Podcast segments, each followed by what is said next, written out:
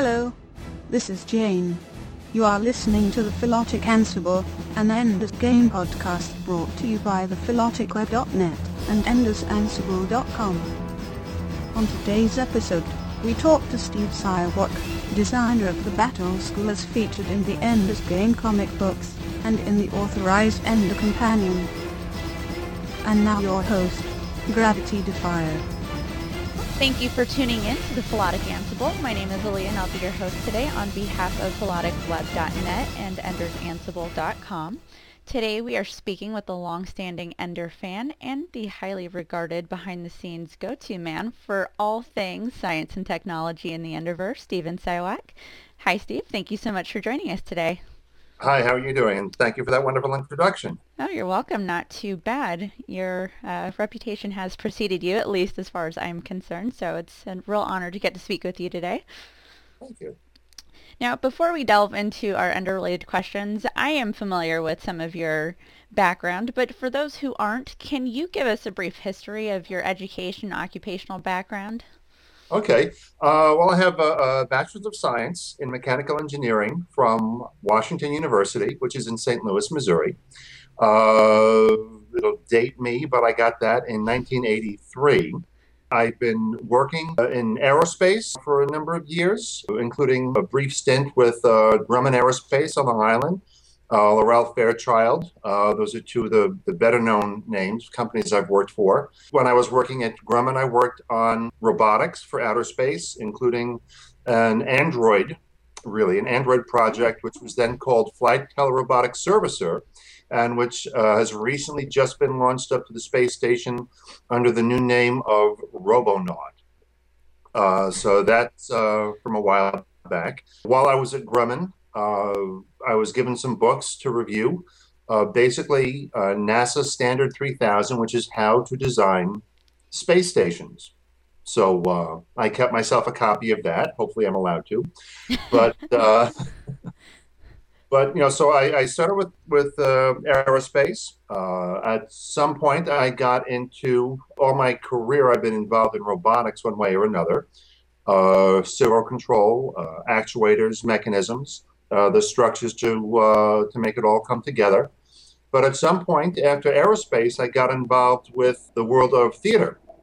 Uh, and I now consider myself an entertainment engineer. Uh, I've worked basically three uh, three main companies for the theatrical engineering. First company was Scenic Technologies, which is upstate New York, and they uh, they do a lot of work with with Broadway, Broadway musicals, car shows, I worked for a company called uh, McLaren Engineering, and uh, McLaren we did a lot of work with Cirque du Soleil and some other international projects. And uh, recently, I started working uh, end of last year with a company down in Maryland called uh, Oceaneering, and they do a lot of uh, theme park rides. But strangely enough, Oceaneering is a, a larger firm than just the entertainment group. They design and build uh, and rent and support a lot of remotely operated vehicles, uh, such as the ones uh, you might have seen roaming around the Titanic down at two or three thousand feet, however many feet that's down. Uh, but doing that sort of work also prepares them for doing work in outer space. And some of the projects that I worked on when I was at Grumman are still around and are coming to Oceaneering hopefully, knock on wood. Uh, and I may be able to become involved again with some of those 15 and 20 year old projects. So that's my career background. Okay. And uh, I've, I've felt that it uh, it puts me in a unique position to to do some of the design work. I put that in quotes um, for the uh, for the Ender's Game universe. Sure does, and that is actually quite the jump, at least from the layman standpoint, going from robotics to more of the theatrical. Is oh. it closer related than it might appear to someone who has no experience or no real background in that? It's amazingly complicated stuff. The the work that I've done for entertainment engineering, in many cases, is far more complicated than the stuff I was working on at the aerospace companies. A number of the projects I've worked on have won international awards. Uh, one of them is a show called KA, K-A, and that is a Cirque du Soleil show in Las Vegas at the MGM Grand. Um, the centerpiece of the show is a 50 foot long, 25 foot wide, six foot deep uh, stage that is not visible when you come in the theater. It's hiding below the auditorium level and it rises up on giant hydraulic cylinders. It rises up almost 73 feet in the air, tilts 100 degrees forward so it has a negative slope, and it spins at 2 RPM infinitely. And the Cirque du Soleil performers perform on this platform while it's doing all those things. And the level of servo control, the amount of horsepower, this is, we think currently it is the largest show in the world. Wow. And so that's incredibly complicated stuff. Uh, when we first got the artist's drawings in for Ka, back when it was in its conceptual stage, one of the other guys in my office had also read Ender's Game. And he said, Steve, I think they've read your book because this looks like something right out of Ender's Game. And in fact, one of the pieces that was originally conceived of for the Ka show, which was never used, was a 30 foot square cube. Uh, I'm sure everybody, I'm sure our audience has all seen the movie Labyrinth um, with uh, David Bowie, and I, and they've seen the Escher. Uh, I, there's a name for it, I forget what it is, but basically the stairs in all different directions in that cube. They, uh, the, the Cirque du Soleil people wanted that built and they wanted to spin it from a corner and have their performers walk on all the stairs just as they do in Labyrinth and just as they do in the Escher print. And that was the battle room, if anything was. But unfortunately, that piece didn't fit in the show and it was scrapped from the show. But still, the battle sequences on the main deck are about as close to a zero G battle as, as has ever been performed uh, in live theater. So it's amazingly complicated stuff and uh, runs an interesting parallel with some of the stuff for Ender's Game. And to be honest, the some of the calculations and some of the spreadsheets that I developed for my Ender's Game presentation at EnderCon in 2002, I have used repeatedly for theatrical design because it's a quick reference for me for various uh, dynamic loading. Uh, and it turned out to be incredibly helpful for the design of Ka and for other Cirque du Soleil shows. That's pretty impressive that it's been so useful. and I'm a little disappointed that we didn't get to see that actually developed and put into the show. That would have been something that I think a lot of fans would have liked to see had they known that there was that, that similarity there. So that's a bit disappointing, but interesting to know that it is capable, or that it is possible to to recreate that pretty easily. Well, easily in a certain, by certain definition of easily. Relative. yes, very relative term. And you did mention EnderCon, and we'll actually be asking you a question about that a little bit down the road. But mm-hmm. before we get to that question, the next question that I do have for you is, um, you've been involved with the Ender's Game community now for over a decade. You helped found philoticweb.net, um, a site that's been around and available for fans since 2000. Um, it's been mentioned in numerous Orson Scott Card books, namely the Shadow series. It's been published since that time. When was it that you first read the books, and what was it about them that was so special that really grabbed your attention? Well, I first read, I think I first read Ender's Game in 96 or thereabouts, uh, 96, between 96 and 98. I was working at Scenic Technologies uh, at the time, and one of the guys there handed me a copy of the book and uh, I probably read through it three or four times until the book just totally fell apart in my hands. I'd heard about the book before. I didn't know that much about it, but I had heard enough uh, things about it where I knew I wanted to, to get a hold of it. And he handed me this book. I realized this was the story I had heard about, so I pretty much devoured it. I really like the way Orson Scott Card uh, writes about people. I think he's got a, a, a wonderful touch there. Uh, but I also recognize that my strengths are not in characterization, my strengths are in design. So I said, okay, if I were to design some of these things, what would they look like? What what, do I agree with in his books? What do I disagree with in his books? How, if I had to make this real, how would I make this real? So uh, basically, at that point, I found Fresco Pictures or Fresco Pics, I think it was, which was a website that Card had put together. Uh, and the big thing I remember about it is there were very well structured uh, uh, bulletin board system for people to talk to on a bulletin board system. So I started posting questions. You know, uh, I basically said, "Here's who I am. Here's what I do. Here's what I'm interested in doing." I said, "You know, we can sit here and discuss, you know, talk about the characters, but you know, the characters are what Card has, has said they are. I want to design the battle school. I want to design the battle room and other aspects of uh, the story that you know, Card's typically, you know, his stories are not about the technology. They're more about the people and the interactions between the people. I said, my strength is the technology. That's where I want to focus. Who wants to join me? Uh, a number of people came along for the ride. I'm not going to remember everybody's name, unfortunately. Uh, Ethan Hurdu uh, and uh, Darian Robbins uh, were two main contributors uh, to ideas, and Darian did a lot of hand drawn artwork, which uh, has, has, made the rounds. And uh, with their help and with the help of a number of other people on Fresco Pictures, uh, and eventually that moved on to Philotic Web and that got created. You know, I pieced together ideas and I had, you know, you know other people I could bounce my concepts off of. And so bit by bit, I started looking at uh, what Card had written and piece together ideas as to what the battle school might look like and what the battle room might look like within that. But that was all starting around uh, 96, 98, thereabouts.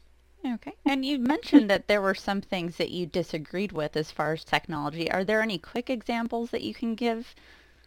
Well, the the in the in Ender's game, he has very odd ways to access the battle rooms. For instance, he had nine battle rooms, but he basically had them shuttle along a corridor somehow, and he never went into detail as to how.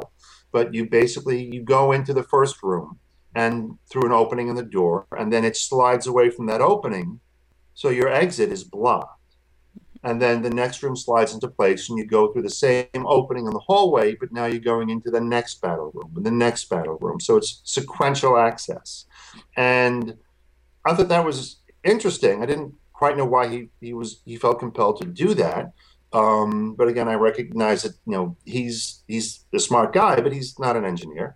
Um, and I also realized that he sort of violated his own rule when you could end a game at any time. In other words, you could exit a battle room at any time in the sequence, but you could only enter it under strict sequential control. So there was something odd there. In addition, if there was an injury in the battle room, and you couldn't get out when you wanted to, that would be a pretty serious hazard. You could have people die. Again, I looked at this as if it were a real thing, and how would I make it real? So I, I, I sketched up a number of ideas. I looked at ways where you can get into any battle room at any time, and eventually I came up with uh, the idea that I've been pushing, um, the idea that's pretty much made it to the Authorized Ender's Companion, and to some extent extent the, the Marvel Comics, which is three groups of three. And you can get into any battle room at any time.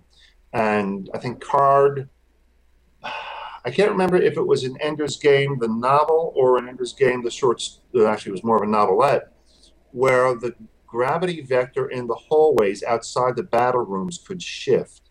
And I always figured his intent there was to intentionally disorient uh, the students as they go in, but from a physical slash practical, and I put practical in quotes, uh, point of view, it didn't make sense to me.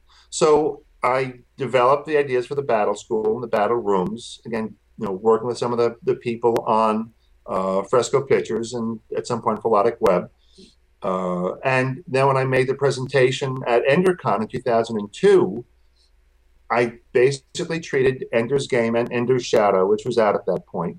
I said, okay, let's consider these as specifications from the client. And Orson Scott Card is the client, and he's these books basically embody specifications for these battle rooms and battle schools, etc. And let me write down what they are, and let me meet as many of them as I can but I'm not going to be able to meet all of them, and some of them I'm going to have to reject. And so, piecing that all together, I came up with a design and passed it by Scott, and he gave me the thumbs up for it. Okay. Now, you did mention just a few moments ago that you did give a presentation at EnderCon in 2002 regarding the science and technology of the books. So you had been looking at the technology, what you felt was possible, what wasn't possible, but how did you actually get to the point of being able to present that information at the EnderCon?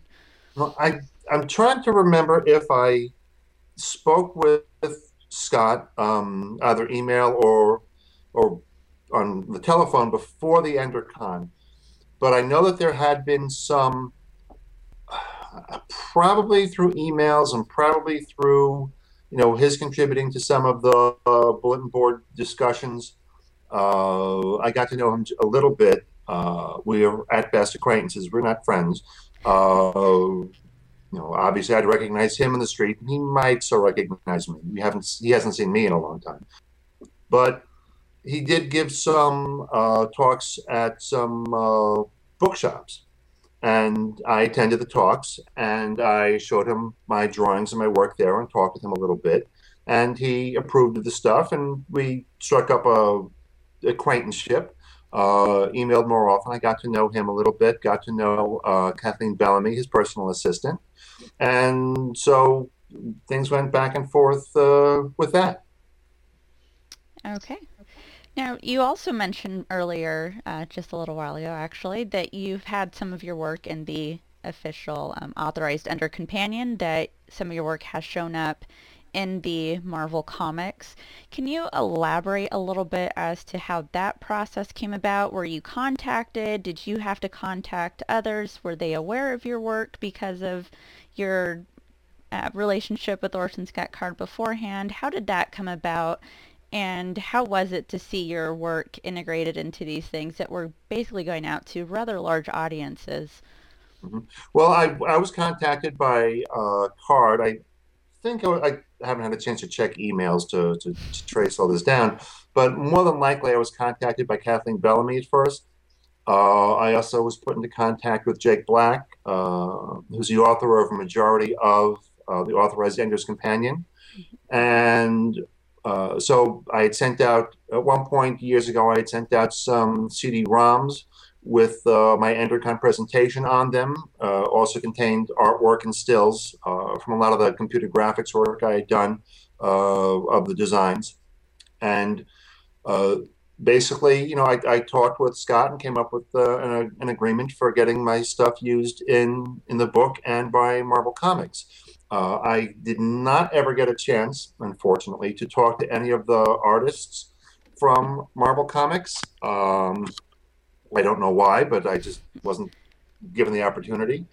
Uh, and you know, my complaint there is that the the battle school is a little bit bigger on the inside than it is on the outside. Uh, looking at it, it uh, it's clearly derived from my designs for the battle school, but the it doesn't really appear to be a way to fit the battle rooms within it. So it is what it is, um, and you know there's not much I can do about it. But you know, I also then was given the opportunity to to to get my stuff into the uh, the companion, so I made up some new artwork. I was able to use a lot of existing artwork, and I did an awful lot of writing for about two or four weeks to try and explain a lot of other areas that I didn't necessarily have uh, imagery for, but also trying to keep up with some of the additional specifications, if you would, that uh, that uh, Card put together on uh, things such as the the star drive and stuff like that. Okay, and do you feel like there's anything left in the Enderverse that you haven't really touched as far as the science and technology, or do you feel like you've gotten the gist of it? I, I think I've taken it as far as I uh, need to take it or want to take it. Um, you know, if I go any further, I'm going to actually have to start designing real things. uh, in the companion, I try to make reference to real science and technology wherever I can. They are starting to do some work with uh, superconducting materials, and they're able to get very sub-fractional artificial gravity fields going. Uh, so I expanded upon that. Basically, I took a little bit of fact and I wove a lot of fiction around it. You know, I, I took you know what we currently know about um, a certain type of metal called nitinol, which is a, a shape memory alloy that exists today, and I expanded those concepts into ways to get a uh, a battle suit to freeze and thaw and to get things to actuate quickly. Um, you know, other things, star positions in the battle room, the way the hook would work. You know, it's it's easy these days. You know, well, you know, knowing what I know about servo control and position sensing, uh, all things that can be done with current technology, uh, adding that as a layer to you know pretend technology such as the artificial gravity, and you can see how some of these things could work. So it's you know 50% real and 50% fake. So I, I think I've taken it as far as you know is reasonable unless I want to start making superconducting alloys in my basement, which I'm not going to be doing. Uh, the, the, one thing that remains for me to do, though, is to try and have an impact on the film, on the Ender's Game film. Uh, our, you know, supposedly it's uh, going to be starting. We're going to start shooting the live action within a week or two uh, down in New Orleans. And if that is the case, it seems like it is, then it's likely that they've already done some pre production planning. They've already started to sketch what the battle school should look like, what the battle rooms will look like, uh, how it will all fit together. And I have been going nuts trying to get in touch with the people who are involved with this pre production design to try and, and help them. Basically, as an engineer, uh, you know, I want to see things done right, especially, and I have a vested interest in seeing, you know, my battle school well represented up on the silver screen. I'd like it to be big enough to house the battle rooms, for instance. I designed some aspects of the battle school that enables you to go from the revolving habitation rings to the static center. And I think that the the method I employed, and this is all written up in the companion, uh, actually fits in thematically with the book itself, and I think it would be a wonderful addition to the film. It's a little disorienting until you you know get your head wrapped around it properly, and then it, it all sort of straightens itself out, and it hopefully is perceived as amazing. So I've been trying to get a hold of these guys as best I can. I've had some response, but not yet with the right people. So that's that's that is my next, and that will be more than likely my my final uh, steps with uh, the world of uh, Ender's Game.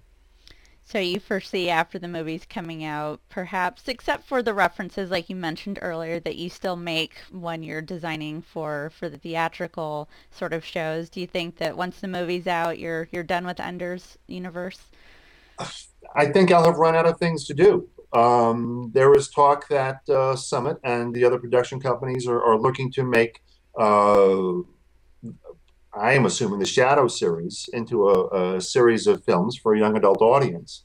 But uh, if that is the case, the Shadow series takes place on Earth. It doesn't really involve the Battle School any further. And also, once the Battle School is established, uh, in the first film, hopefully it won't need modification in subsequent films. It should pretty much stay as what it is. The the battle school uh, changes uh, in the novels from uh, from the novelette to the uh, to Ender's Game to Ender's Shadow, and I actually made uh, a brief and what I was hoping might be humorous reference to this in the Ender's Companion.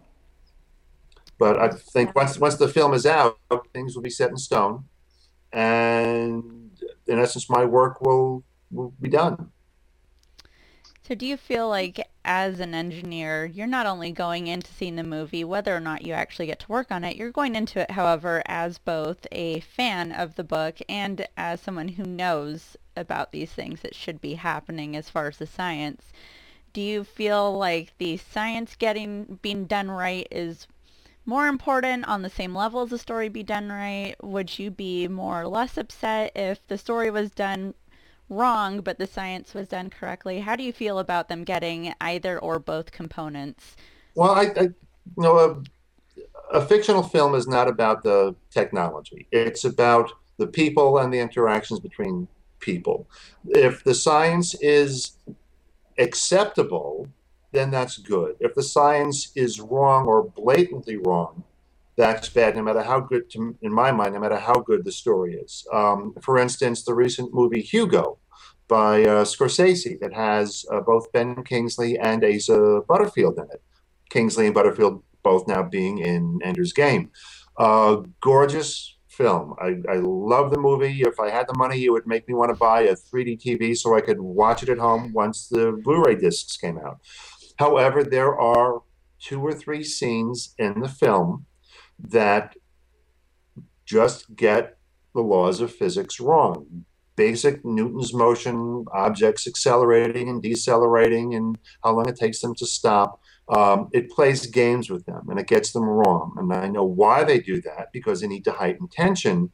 But as an engineer, I cannot turn off that part of myself that's running the numbers in my head and saying, yes, this train's going too fast. It's not going to stop in time no matter what they do.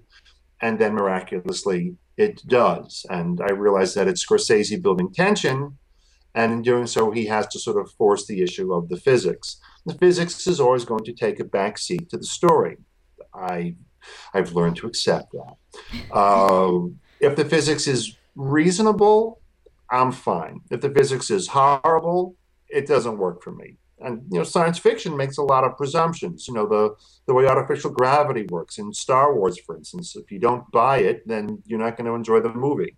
Uh, but you know at some point i you know part of me goes in and, and nitpicks the physics. And since i know what can work for ender's game uh, i'd love to be able to get involved with that up front so that you know the small percentage of people who are obsessed about it, like I am, um, can continue to enjoy the film. I think overall it makes for a better film because I think people, even if they're not engineers, even if they're not physics or math students, they have a sense about how things work. And if that sense is violated, even though they can't necessarily put words or numbers to it, there's a sense of unease as they're watching the film. And if that can be overcome, I think that's a benefit.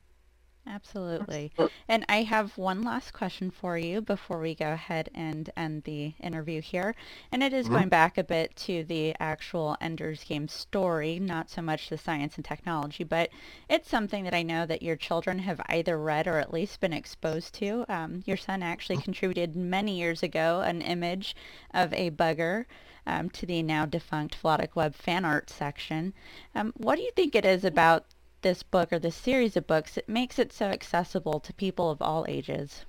Well, my, my, my son wrote, uh, drew a, a, image of the bugger and actually got uh, Orson Scott Card to sign it. And my daughter drew a picture of the battle, battle room and Scott signed that as well. Uh, my son actually never read the book. He just heard me reading it time and time again. And my daughter has probably read it over half a dozen times and Ender's Shadow as well and she really gets a big kick out of it. And i, I think it appeals to to kids because it's about kids. Uh, i think it, it, appeals to adults because we can still connect with you know feeling isolated as kids. Uh, you know, a lot of science fiction stories, the, the, the lead character is sort of an outcast. I think perhaps a lot of science fiction readers have that feeling as well. Uh, so they'll tend to identify uh, with the main characters. Uh, I also like the way the characters interacted and the way they talked to each other. Uh, I know this has been debated. I feel that it was very realistic for very smart kids to talk to each other that way. So I was always intrigued by the interactions between the characters. I like the setup of the story. Uh, I like the growth of the characters, um, and I think that appeals to to all ages. Sounds like a reasonable answer to me. So, Steve, I want to thank you again so much for agreeing to join us today. It was a real pleasure. I loved hearing your answers. I've known of you and I've sort of interacted with you on and off for the past nine years and I didn't know the answers to all of those things. So it's really a pleasure getting to, to hear all of that. So thank you so much. You're very welcome. Thank you. And I do want to thank everyone for tuning in. Be sure to check back at Enders Ansible for all your up-to-date movie and book news and stop by philoticweb.net to chat with other fans.